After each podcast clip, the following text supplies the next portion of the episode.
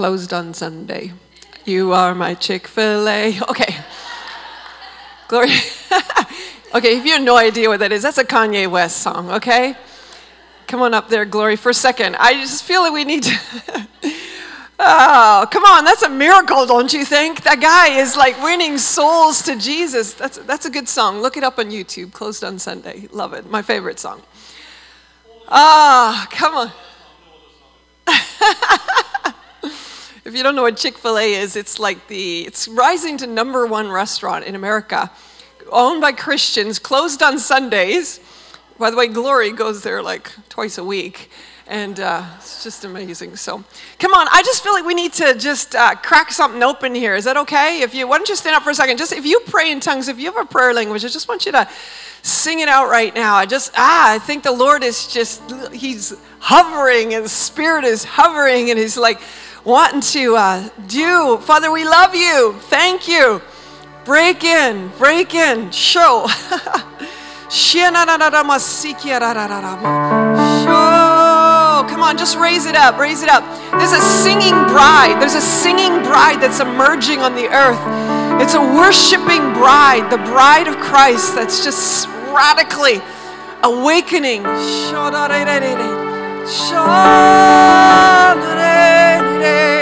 So we sing to you, the singing bride. Even as the Lord says, I rejoice over you with singing, says the Lord. I rejoice over you with singing.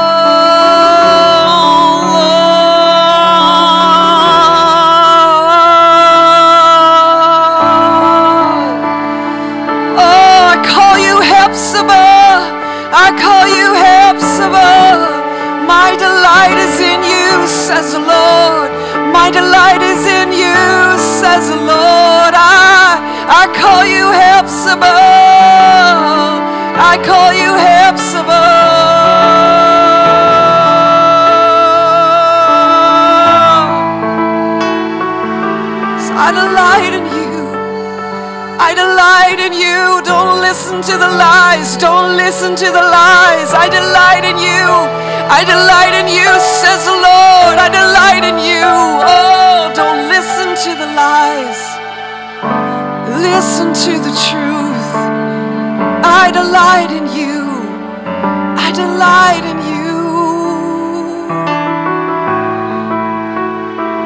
everybody that's been struggling with panic attacks, panic attacks, fears, please come up right now. Discouragement. The Lord is about to break. I saw Him clearly saying that He was going to break fears. Pan- some with panic attacks, discouragement. I want you to come up here. You've been struggling with discouragement. You've been struggling with this sense of, I don't know, even for some, there's been a bit of an abandonment thing.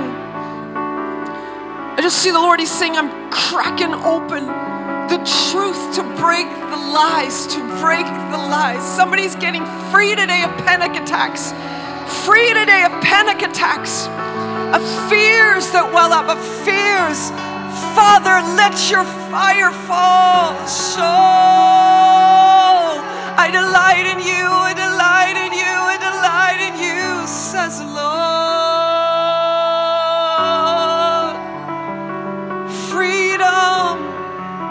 Ministry team, come on up and just stand with them. In the name of Jesus, I see freedom.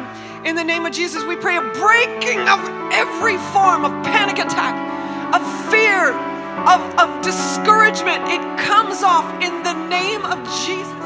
Whoa! Fire of God falls in the name of Jesus. That lie, the lie that you've been passed over, the lie that you are not good enough, the lie. Come on, just war with the lies right now in the name of Jesus.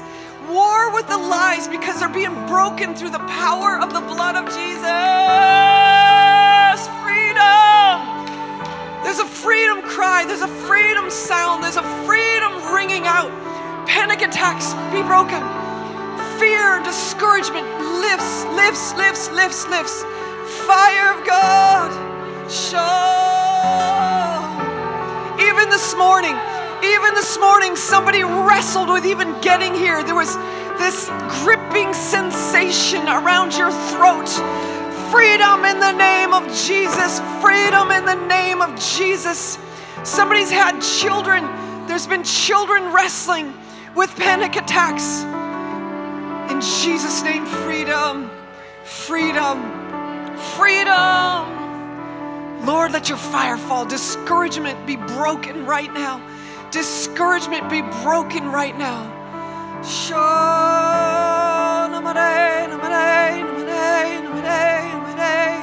Let your fire fall. I call you Hephzibah. My delight is in you. Call you Hephzibah. My delight is in you, says the Lord. I call you Hephzibah. My delight is in you, says the Lord.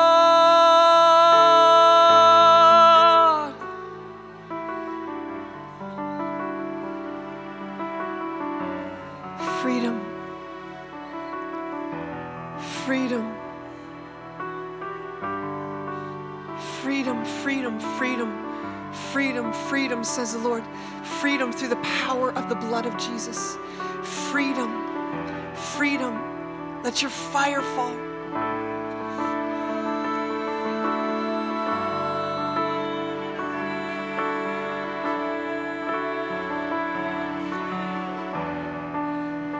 In the name of Jesus, break the lies, break the old life is off of you. A new man, a new man. Ephesians 4 over you, the old man is being passed away that the new would come through the renewing of your mind. Today, there's a renewing of your mind. We just declare over your mind a renewing of your mind in the name of Jesus. Break in, break in.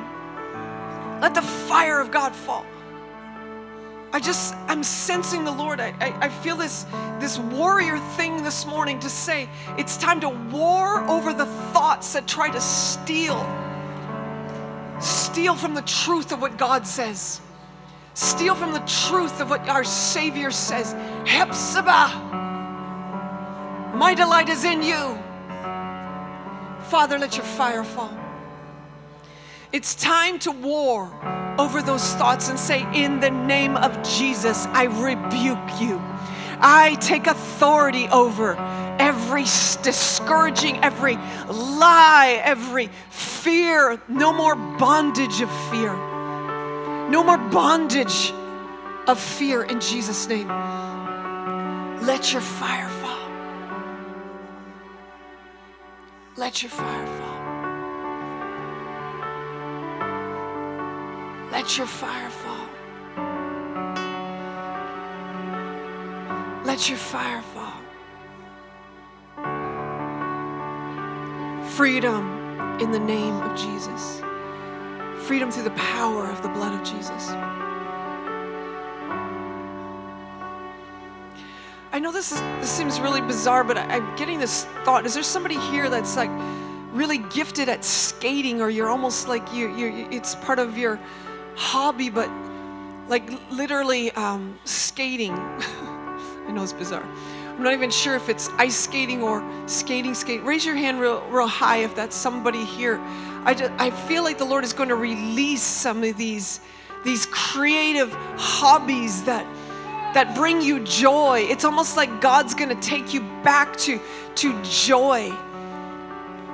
Joy of doing things that you have put aside, joy in doing some of these things in life that you've put aside, even athletic things. I, I don't know, it's just, I, am thinking of um, when. Um, you know, Chariots of Fire guy, Eric Liddell, when he said, When I run, I feel his pleasure. When I run, I feel his pleasure. And I just want to pray right now the pleasure of life, where some, the, the pleasure of life has evaded you, the pleasure of doing things like skating, like running. Do you skate? Huh? Father, I bless the anointing, the, the athletic anointing upon you. I bless you to enjoy it. And I also feel like the Lord is saying, it's, it, it, this evangelism on you, Cayenne, is going to explode. It's going to explode. And I see that it's almost like you're going to take people out and do athletic skill set things, and it's going to be a form of evangelism. You're going to, you know, even next generation young guys, you're going to take them on athletic things that that are common interest, but then you're going to say, we're going to talk about Jesus Lord, soul, souls,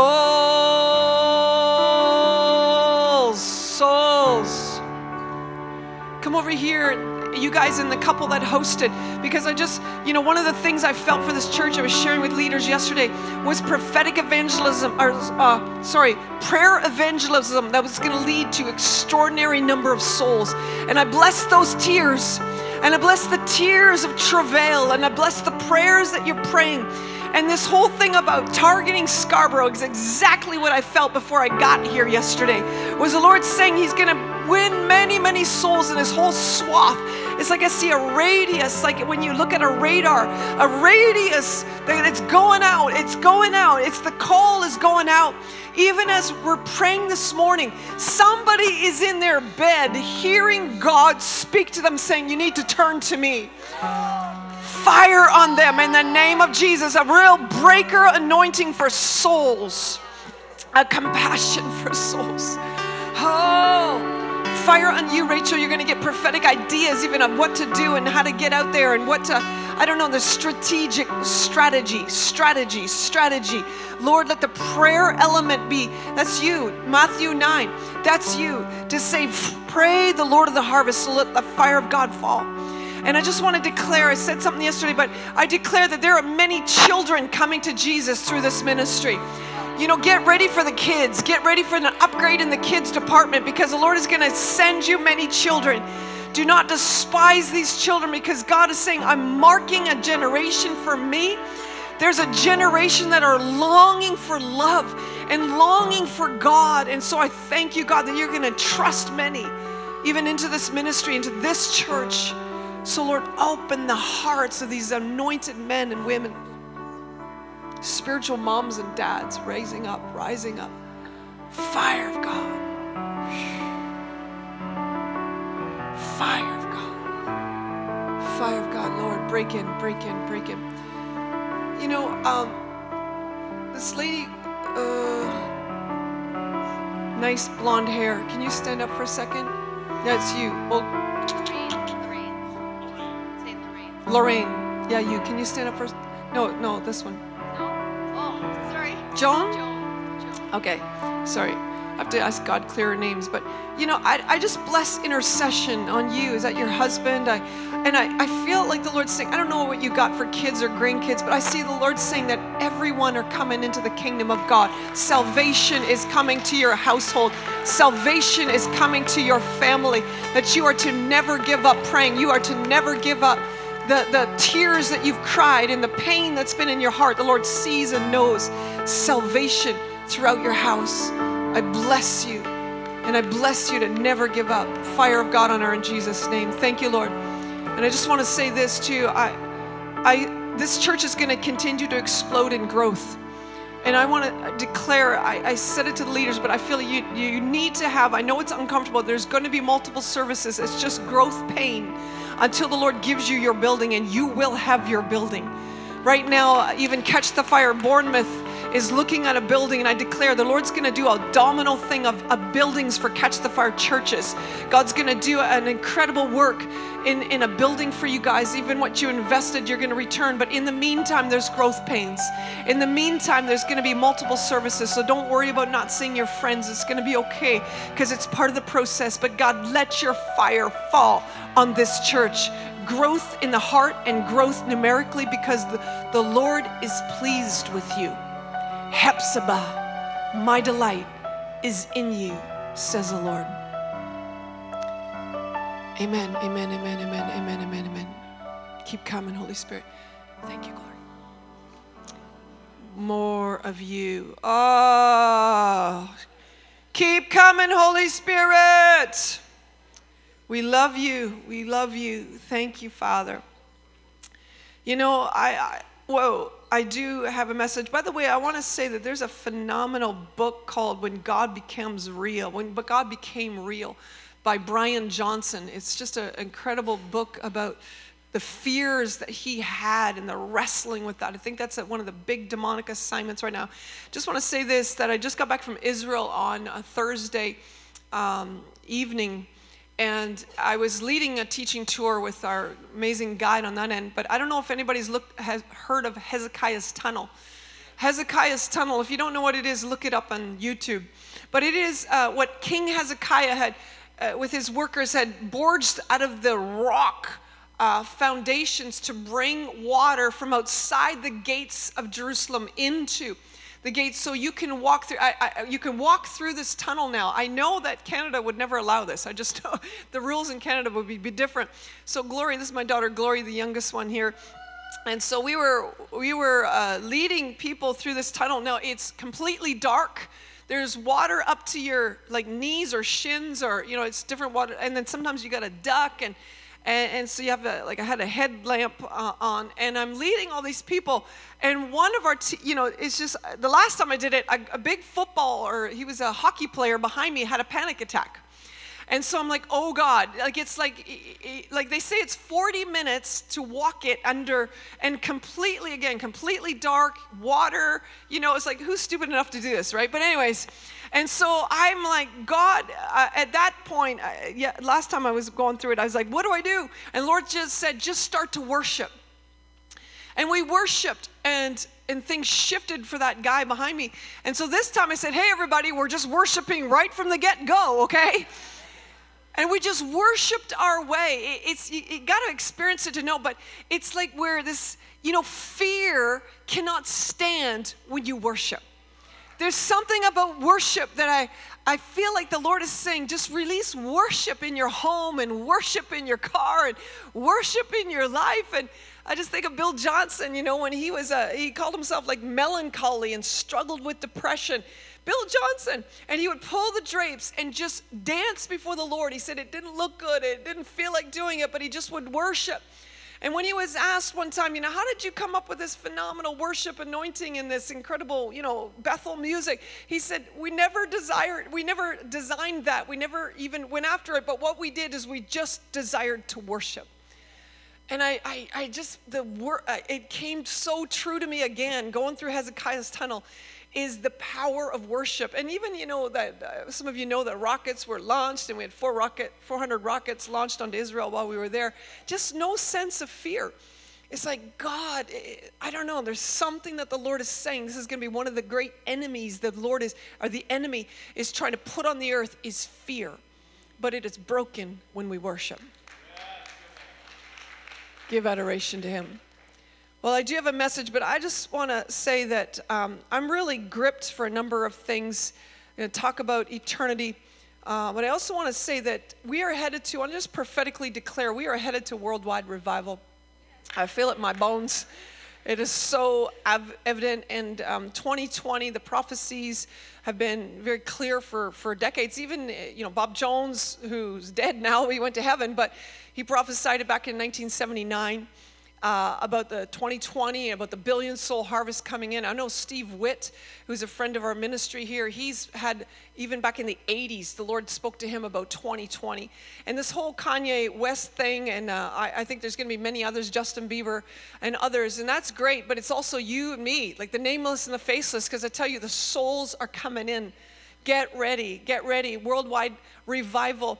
And I could just super quick give you some stats. Do you know the hotbed for revival right now is Iran? How many of you know that? Iran has the highest level of souls being saved per capita per capita on planet Earth. They are saying that most of the mosques are actually quite empty in Iran, as, as so many young people, 70% of Iran is under the age of 30, and they're just turning to Jesus. Some of their dreams and visions, some of it is just Jesus appearing to them, even the Persian community. How many of you have a Persian descent or an Iranian descent? Because in, in the Toronto, um, uh, the airport campus, there's an incredible amount of people coming in. How about uh, China? Approximately 30,000 a day coming to Jesus, even though there's persecution even though the rise in India, uh, second largest population uh, uh wise, uh, next to China, but uh, Liana Quintal, um, how do you say her last name? It's Cinquanta. She's a short little four foot eleven nothing girl who's who's now uh, leading and helped start 25,000 house churches. We're going to be with her next year, later next year, on an outreach to. And I just, it's something is brewing, and you don't hear about this on CNN. You know, you don't hear about what God is doing. Brazil, it said now 40% of Brazil are believers, authentic believers in Jesus Christ when the send, you know, the send that was in, uh, my son was there in the send in, in Florida and earlier this year and how when they announced the send brazil the stadium sold out in a few hours. So they went to a second stadium and that it's coming in 2020 this stadium but they they they they got another stadium and that sold out in a few hours as well. So then now they're on their third stadium to just have stadium worship to jesus in brazil my friend Stacy Campbell had prophesied years ago about the fact that there was going to be a turnaround in the um, in the you know fraud and all that in the government. Now there's a believer who's leading Brazil. By the way, I've just uh, my daughter uh, Zoe, who's 19, just got engaged. Guess what? To a Brazilian born. Where, hey, come on, where's the Brazilians in this place, right? Yeah. So that's what my future kids are going to look like, I guess. Our grandkids will half Brazilian. Come on, beautiful. I agree. Nigeria. The Reformed Church of God in Nigeria hosts gatherings of 45 million people in Lagos, Nigeria. I mean, incredible things are happening. And Heidi Baker, her, her number of churches, I, I, the statistic given by Ché Ahn said that Heidi Baker's churches are now up to 25,000 churches that have been started through Iris Ministries. I'm like, whoa Indonesia, largest Muslim population, but the gospel is spreading. 35% of Indonesians are born again, according to Ché Ahn. That's incredible. You know that Smith Wigglesworth, he prophesied, he said that there's going to be untold multitudes will be saved worldwide, too many to count that the dead will be raised, cancer healed, no disease will be able to stand uh, what God's about to do. I want to remind you of a Paul Cain prophecy. He said this prophecy at least a hundred times. Paul Cain, high level prophet. And he said this it will be stadium Christianity. And he said on the news, he heard that the reporters were saying, There's no bad news to report tonight. All we can report is that the stadiums are full of Christians worshiping, and the hospitals are going down and the need for them because so many people are getting healed and, and stretcher, people coming in on stretchers and walking out. Come on, I believe it. I really do. I'm crazy enough to believe it that, that these prophecies are true. Stadium Christianity. You know that out of 14,000 unreached people groups on the earth, only 263 are left. These are YWAM statistics, Youth with a Mission. And should be done, the whole gospel should be done by 2025. That's not that far away. And this is what Jesus prophesied. In 2020, by the way, is the global year of the Bible. And uh, it's starting off the decade of the Bible. That's good news. Come on. We love you, Jesus. We love you. You are so powerful. Ecclesiastes 3:11 says he has put eternity in their hearts. And I want to talk about eternity today. Because in verse 1 of Ecclesiastes 3, it says, For everything there's a season, a time for every purpose under heaven, a time to be born and a time to die. Do you know that unless Jesus comes before, and it's not that far away, I believe, when Jesus comes, and we don't know exactly, there's a few more things to be fulfilled prophetically. But did you know that either he's going to come or you're going to meet him? You're all, we're all going to die. This little earth suit, it's not going to last forever. This is just to encourage you. But, you know, I was just, as I mentioned, just came back from Israel, and uh, Aryeh Bar David is our, our guide on that end. Messianic believer, phenomenal. Like, I just can't talk highly enough about him. But of the 10 times that he fought in Israeli, uh, sorry, 10 times that his life was in danger during wars in Israel, there was a story that he gave this time that just stuck with me. His friend Rami was a commander, and Aryeh was the sergeant. And Rami was uh, an atheist. And Aryeh and his brother were the only believers in the IDF back in 1967. And then uh, now there's more. As a matter of fact, uh, his granddaughter is, I don't know, this is being taped, I guess, right? I get his granddaughter is so high up, I'll just say this, in the IDF that she was part of this recent, if you know the news, assassination uh, against uh, a, a, jihadist leader. Anyways, that's another story. But Rami, who's the atheist, and Aryeh is trying to tell him about Jesus, but they're in the thick of battle. And Rami is so gripped by fear. And he said this He said, No one prepared me for this. Knowing that he could very well die. And he kept saying, you know, you know, he had taken two bullets in, in, the, in the former war, but this is the Yom Kippur War. And he said, this time the bullet's gonna take me out. And Aryeh kept saying, Don't say that, don't say that. And he just said, I feel it. And then he said, You know, I, nobody prepared me for this. He's an engineer. You know, he had, I studied, I went to the best universities, I, have been trained in the war, I, I know, but nobody prepared me to die. Rami took a bullet to right between his eyes. And exactly like he predicted, he died in that battle. Everybody in the front line took bullets in this ambush that they had with the Egyptian soldiers, but they all lived except for Rami. He was the only one who died. In the words of Ari, he said he died a victim of Satan. And I want to say this you know, we spend time with, you know, savings, retirement savings, or, or trust funds, or whatever, you know, wanting pension and all this stuff do we really pay a lot of attention to getting ready for that life? And maybe this is fresh for me because three weeks ago, my brother in law died. And 10 days before he died, I was sitting at his bedside trying to help out my sister, who is, you know, real estate agent, so busy. And and she wanted somebody there 24 7. I said, Look, I'll do some all nighters. And I did some all nighters by the bedside of my dying brother in law, the very guy, by the way, who introduced my husband and I to each other. And I'm sitting there and thinking he's just about to pass into eternity. Now, he definitely went to heaven. But I found myself gripped again with this reality of heaven and eternity, and that this life is not that long before we will meet him. And you know, it's one thing as 1 Corinthians 3 talks about, you know, build on the foundation of Jesus Christ, which is, you know, our salvation is because of the blood of Jesus. It's because, of, you know, as Martin Luther, the Reformation, absolutely true, it's the blood of Jesus. But that, go on to read that in 1 Corinthians 3, it says, but we can build on that foundation with either gold, silver, precious stones, which passes the test of fire, or wood, hay, and straw, which does not pass the test of fire. Did you know that how you live your life here marks there? There's 20 different references in the Bible that talk about heavenly rewards.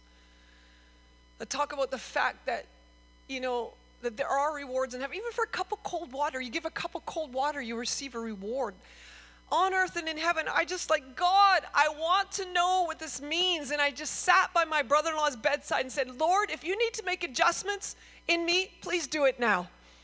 I, I want to know now if there's things that need to shift or change, or if I need to forgive somebody or change my attitude or, or, or whatever. Because I, as a nurse, by the way, for eight years or so, I, I mean, I was, I was educated in it. I gave it up to be a mom, but I never saw anybody on their deathbed saying, oh, I should have made more money, or I should have had a bigger house. Or, you know what I did? I did see regret for you know, the fact that their daughter was so estranged from them that she never visited them at their dying bedside. I did see that. I saw regrets for broken broken relationships. I saw regrets for, you know, not knowing how to prepare for eternity. One vivid story, uh, maybe you've heard me share this because it was just so marked. I, this DNR, do not res- resuscitate patient. He's going to die. And you don't do anything on a DNR. And what happened was, I was telling him about Jesus as his nurse, and he didn't want to hear it. And then he slips into a coma. The doctor says he's probably going to die before your shift is over. And I'm thinking, man, you know, you had opportunity to know Jesus, and how unfortunate.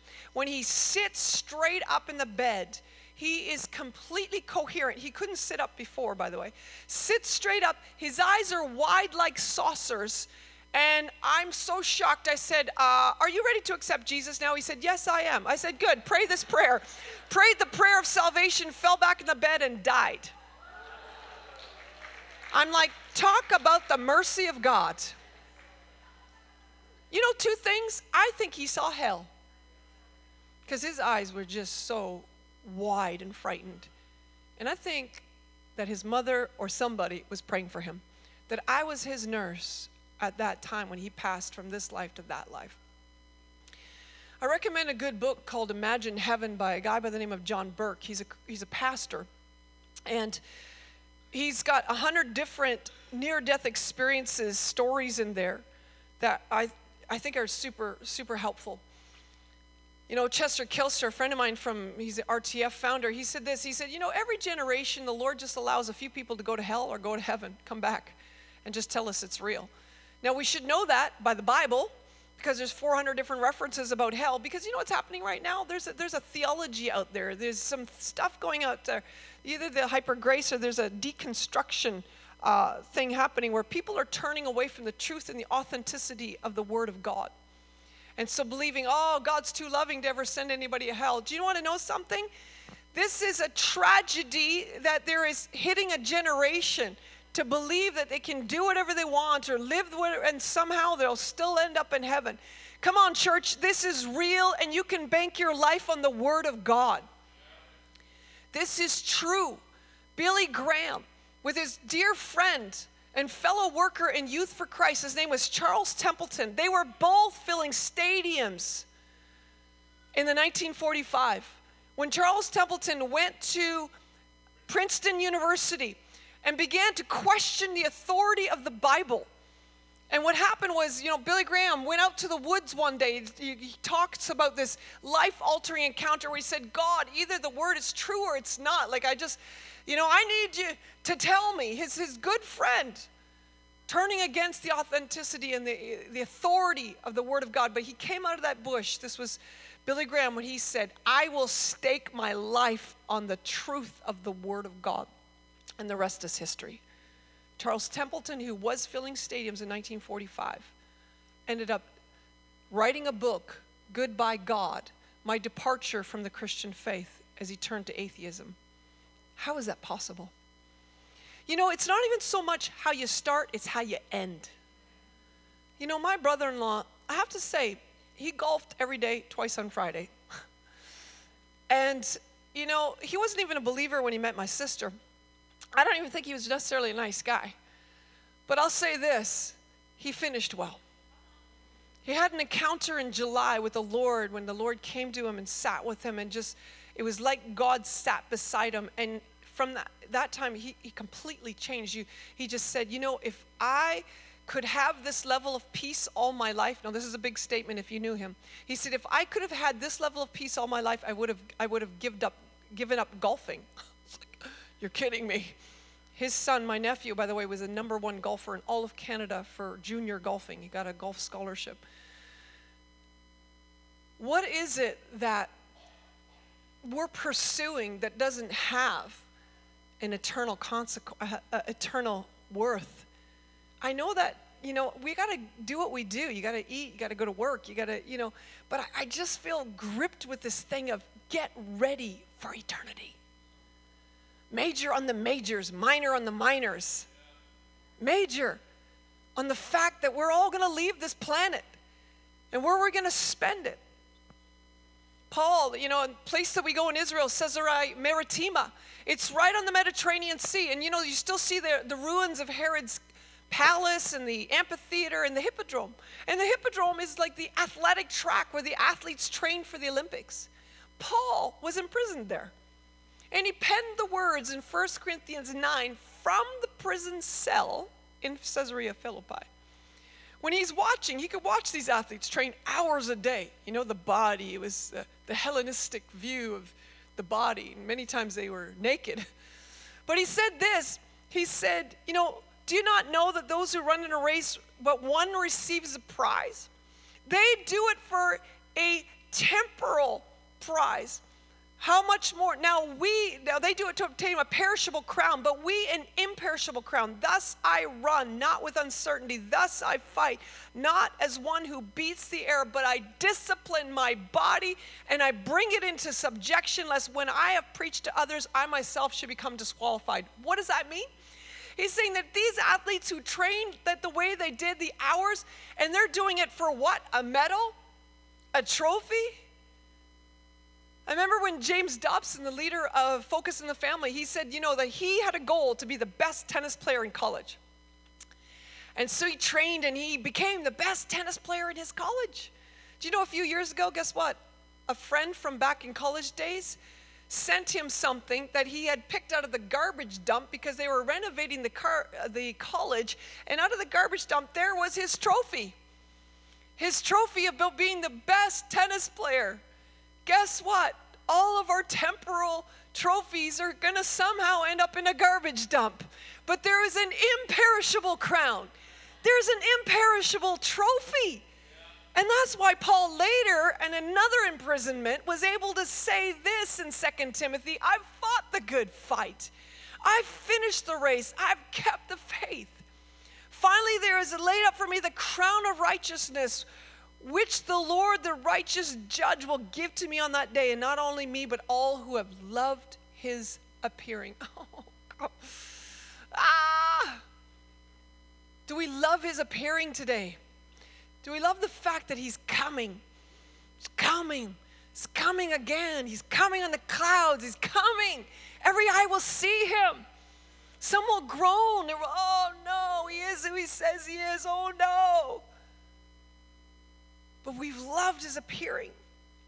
George Ritchie was a uh, soldier, 20 years old, in a place called Camp Barkeley, which is owned by a friend of mine. Her name is Angel Portman. And she and her husband owned Camp Barkeley, which is Abilene, Texas. But it was a former soldiers' boot camp. And by the way, those soldiers that were trained there were the ones that set Auschwitz free and other concentration camps in the Second World War. George Ritchie was 20. He had a fever of 106. He was supposed to be sent out in the train the next day to be, you know, sent across the ocean. When all of a sudden he saw this young man in his bed. And then he thought, well, I got to catch the train. So he started walking down the hall when he saw one of the sergeants. He's like, Sergeant, Sergeant, what time does the train leave? When all of a sudden the sergeant walked right through him. And then he was hovering over the landscape outside, and then he came to a town. He describes it perfectly. And he said, There's somebody. Maybe they know when the train's going out. So he said, Sir, sir, what time is the train going? And he was not, he was going to tap him on the shoulder when his hand went right through the guy's shoulder. And that was the first time he figured, Maybe I'm dead. And he was. And then he was taken before the presence of the Lord. And the Lord spoke to him and he said, what have you done with the one life that I've given you? And then he was remembering all these impure thoughts. He's remembering all this, you know, jockeying for position. And he's like, uh, um, well, I was a Boy Scout. And, and, and then he said, he just know that wasn't the best answer. But anyway, so he's like, give me another chance. I'm only 20 years old. And it came to him very clearly did you love? George uh, Ritchie was able to go back to his body, and when he did, there was a sheet pulled over it. His death certificate was signed. He had been dead for some minutes, and he went back into his body, came back to life, and he wrote a book and um, studied the whole element of life after death. And he was never the same again. Let me say this that of the millions, even of near death experiences, there's two common themes. For the, and by the way, I want to tell you a story about another guy by the name of Dr. Maurice Rawlings. But he says this there's just as many light experiences as there are dark experiences, heaven and hell. But of the ones who really were able to see God or experience the light, they say this there's two things. Did you learn to love? That is the common theme. And the second thing, they all come out of it wanting to know God to search out to study this man in white and brilliance and love and, and just an insatiable knowledge. One girl actually just went on to get a, a, a PhD in theology because she just wanted to learn, wanted to learn. Bob Jones, when he died in 1979, and he got all these prophetic words that back in 1979, he was told that there's going to be a pill that perfects abortion, a, a, um, a, a pill that you can have an abortion. He said, back in 1979, that was not known or that there would be um, gays marching in the streets with the backing of government. That wasn't happening in 79. Or that there was uh, going to be a worship movement that was going to start with a lot of young people, which started in Kansas City, on and on and on. And by the way, there's some that have not yet come to pass, which is that there's going to be a third world war. Did you know that, by the way, uh, George Washington even prophesied that? He had visions of three world wars in a disruption in the US government and many, many other things that you can look into. But here's the big thing the Lord spoke to Bob Jones and said, Did you learn to love? And he came back out of that experience and for the rest of his life just sought to love. And I, I remember meeting him a few times and you could, you could see it. I mean, he wasn't a perfect man, but you could see it in his eyes this desire to love. And I just feel gripped with this. Dr. Maurice Rawlings, who was not a believer, had a 40 year old patient during a stress test drop dead. The nurses ran in, he did cardiac compressions. When they brought him to, this patient screamed out, I'm in hell. And Dr. Maurice Rawlings, not even, you know, again, being a believer, he said this. He said, uh, he said, in fact, I was scared to death. He said, this episode literally scared the hell out of me. After several resuscitations, the man pleaded, Don't you understand? I'm in hell. Each time you quit, I go back to hell. Don't let me go back to hell. I dismissed his complaint and told him to keep his hell to himself until I finished getting his pacemaker in place. But the man was serious. How do I stay out of hell? Pray for me, he begged. Pray for him? What nerve? I told him I was a doctor, not a preacher. Pray for me, he repeated. So then Dr. Rawlings, he drew in his last bit of Sunday school knowledge. He's like, What did I learn in Sunday school? Yeah, okay. So he had him pray this prayer Lord Jesus, I ask you to keep me out of hell. Forgive my sins. I turn my life to you. If I die, I want to go to heaven. If I live, I'll be off the hook. The, pla- the patient flatlined again, but then stabilized. Said, When I went to see him afterwards, he told me that after that prayer, he went to a place of lush vegetation and a brilliant, illuminating, huge beam of light. And he saw his mother, who had died at age 21 when he was only 15 months old. Maurice Rawlings became a Christian after that experience.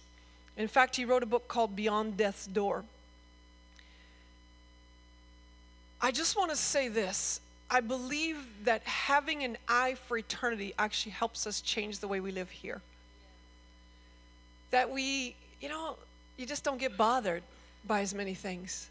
Does it really matter in the light of eternity?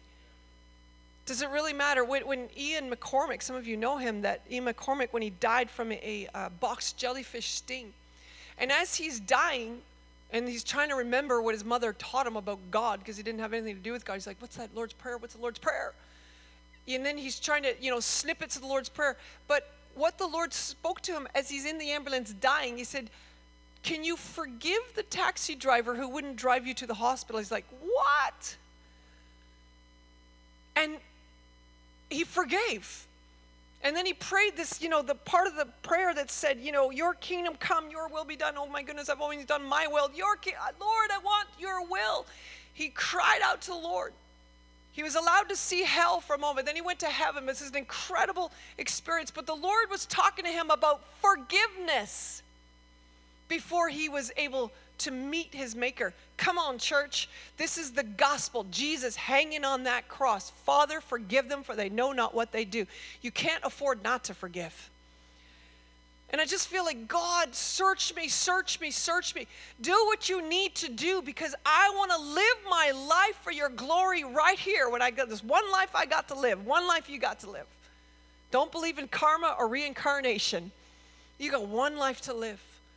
It is real. That realm is real. We are going to meet him face to face. Steve Sjogren, you know what? He was a vineyard pastor. I remember him, Cincinnati Vineyard. He went into a cardiac arrest he was hovering over his body. As a nurse, I remember this, working on bodies that just died, and you're like feeling like somebody's right over your shoulder looking at you. But he was hovering, he saw the doctors working on his body to try to resuscitate him. He said they were in panic mode trying to resuscitate me, and God was calmly talking to me and saying, Do you know the names of your children's friends? He's like, uh, I'm die, I'm dead, and you're you're asking. He's like, uh, no, I, I actually don't.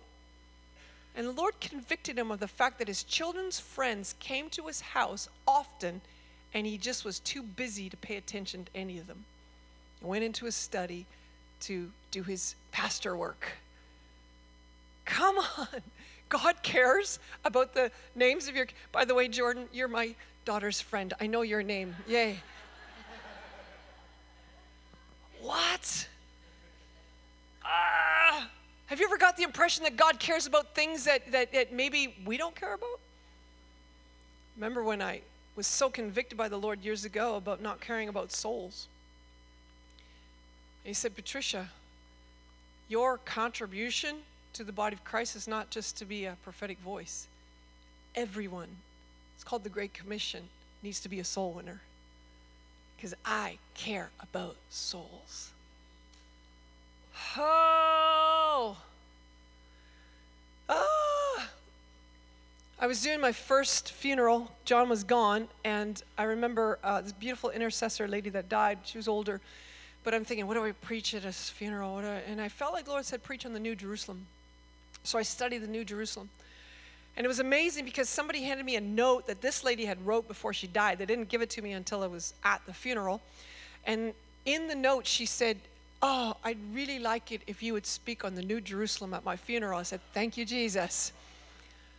Did you know that the New Jerusalem has walls that are 1,400 miles long and 1,400 miles wide and 1,400 miles high? It's a cube. That outer space is 800 miles, so 1,400 miles wide. Do you know that the th- walls of the New Jerusalem are 216 miles thick? And that there's gates uh, every 500 miles, and that there are gates of pearl, and that there's the names of the tribes of Israel. And do you want to know that there's transparent uh, f- streets because it's pure gold? Why am I saying that? Because it's real. It's real and it's coming down out of heaven and we're going to have earthly these earthly bodies are going to be replaced by by bodies like G, you know G, being able to go up and come down and by the way you're going to look really good too that god is saying all these things in the book of revelation it's true it's true it's true it's all true but you see sometimes we're so focused i've heard this saying that you know uh, so um, heavenly minded, no earthly good. But I think the flip side is also true. So earthly minded, no heavenly good. That if we're just focusing on how much is in my bank account, should I or shouldn't I, based on, you know, whatever. But it's like, what does God say? And here's the thing the great commandment, well, you know it, I know it. Love the Lord your God with all your heart, with all your soul, with all your mind, with all your strength. And then love others as you love yourself. May we make this our daily mantra, desire, obsession. God, help me to love. Help me to love.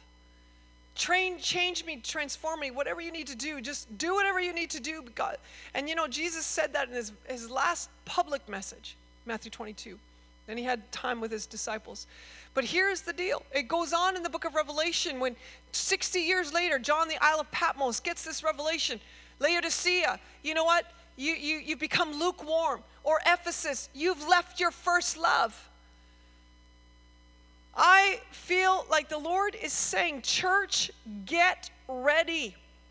Get ready. Get ready for eternity. Let's all stand up together. I don't know, do we have the worship team come back or, or. John 15, 9. As the Father has loved me, I has also loved you. Abide in my love. So, what? As the Father loves the Son, He loves us. Abide in my love. And I'm just like, God, I want to know another level. I've known you for 41 years, but I want to know what it means to love you. Jesus, I want to know what it means to know you. I want to search you out. Help me to abide in your love. God, I'm asking. God, I'm asking for this help. You know what it says in Matthew 24? It says, When lawlessness will abound in the last day, that the love of many will grow cold. And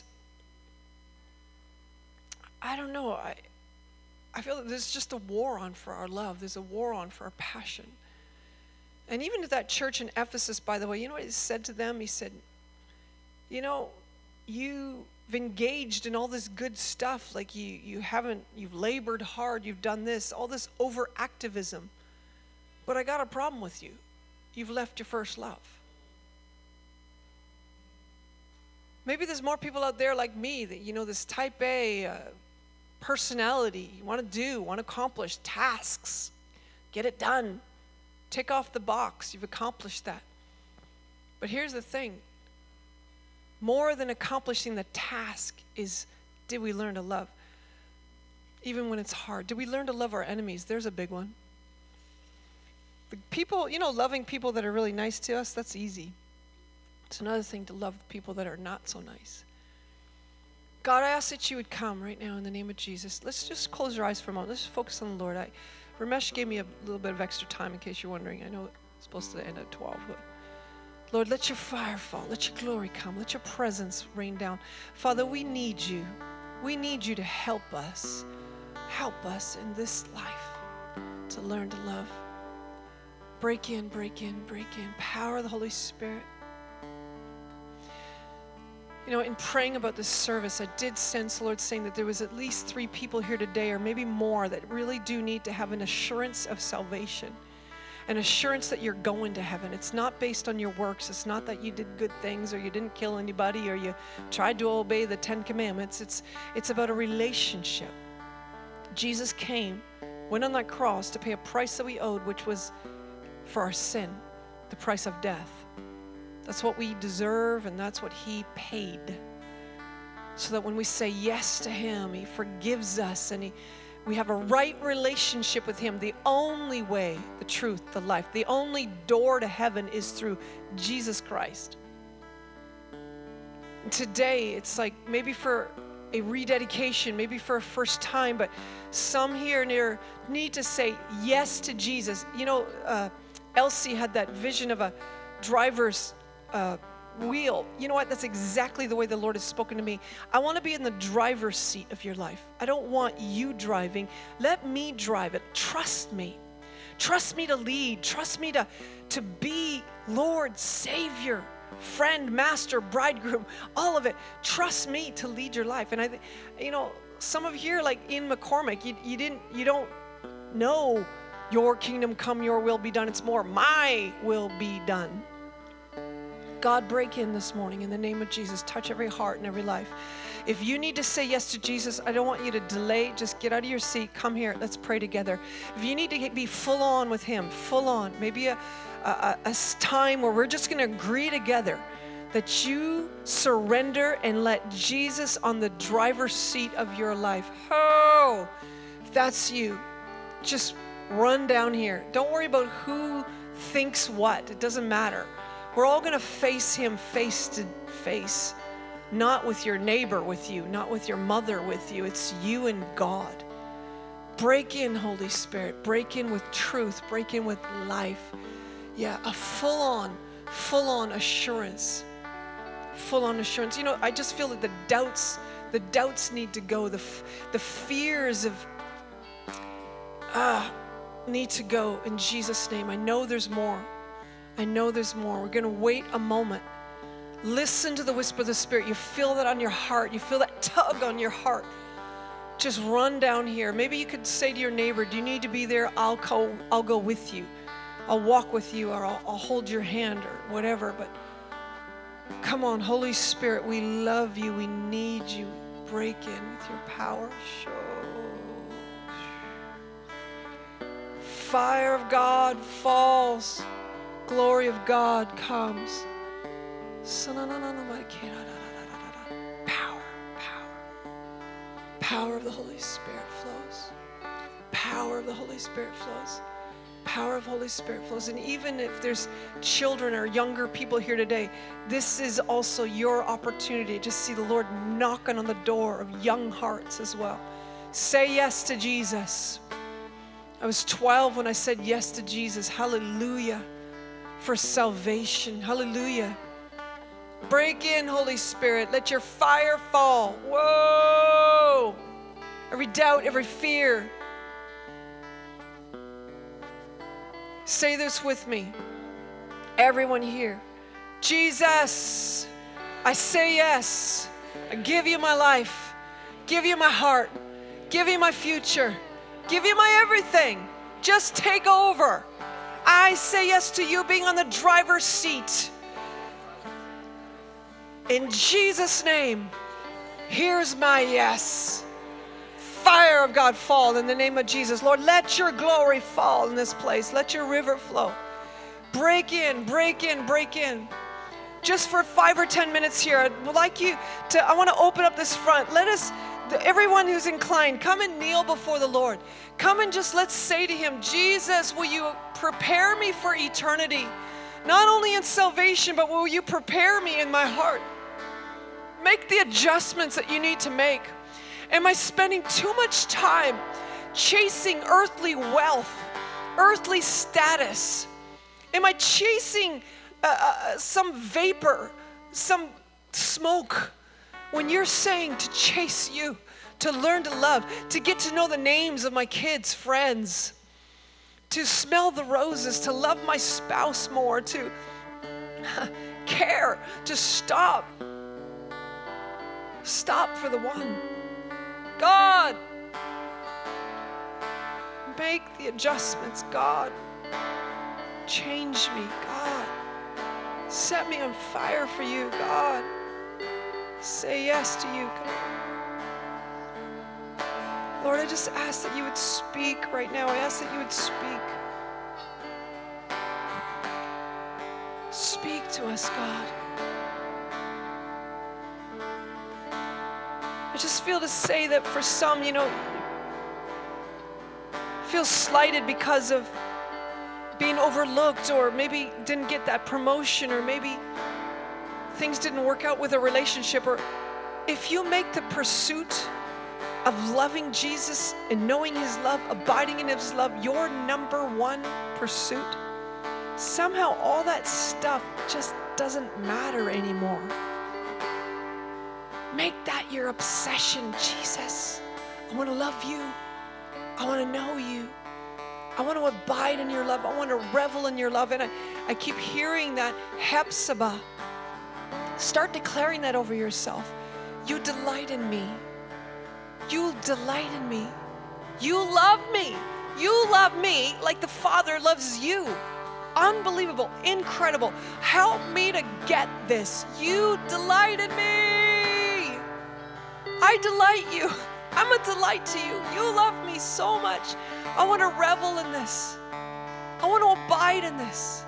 I want to get this. Because then my love for you awakens and my love for others awaken, and it's okay. Stuff happens, stuff happens. But it doesn't stick, it doesn't bother, it doesn't sideline us. God, let your fire fall. Let your fire fall. And Lord, I also pray for every person here that there's a new gripping of a heart for souls, care about people, that we love people, because that's eternal when we love people. So, Lord, let that come upon us and let I just, I, I bless vision, I bless counters, I bless revelation right now about what God is saying that needs to adjust.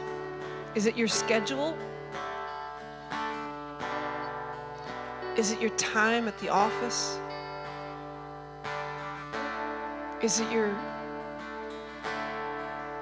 need to forgive your mother, your neighbor, your coworker, your God, do what you want to do and do what you need to do. I fought the good fight, finished the race. Crown of righteousness is laid up for me. I have no regrets. Live my life the way that you said to live it. God, I ask that that would come every one of us right now. Pornography is being broken off of somebody here today. Somebody is struggling with pornography, probably more than one. The Lord said it's time to come clean. It's time to confess. It's time to talk to leaders, to get accountable. Get accountable to somebody. You're going to get free. It's there's no pit so deep that Jesus is not deeper still. There's no sin. You know, Jesus will forgive, but you got to get it out of the closet. Get it out of secret.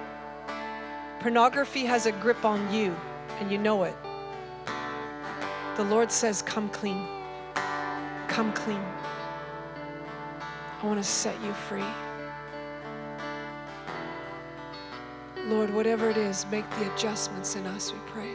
In Jesus' name.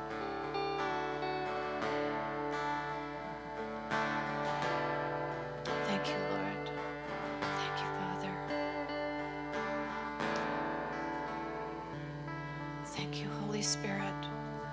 Lord, continue to work on all of our hearts as we as we leave this place, Father, we ask that you'll continue to, to work in us. That more and more we're going to give you control. More and more we're going to see ourselves in Christ. What Patricia has released to us today is the heart of the Father. You know, David the psalmist said, Teach me to number my days. I read this morning, we need to make our calling and election sure. And we we just can't take for granted anything. Lord, we just we just cry out that you'll continue to move in our spirit, man, and to just do what you do in us. We're going to uh, continue downstairs. Again, everybody's welcome to come uh, come down and let's eat together. Let's look at each other and and get to know each other better. And uh, we'll see you downstairs. God bless the food and make it increase. Amen. Thank you, Jesus. Bless you guys. And thank you, Patricia. Bless you.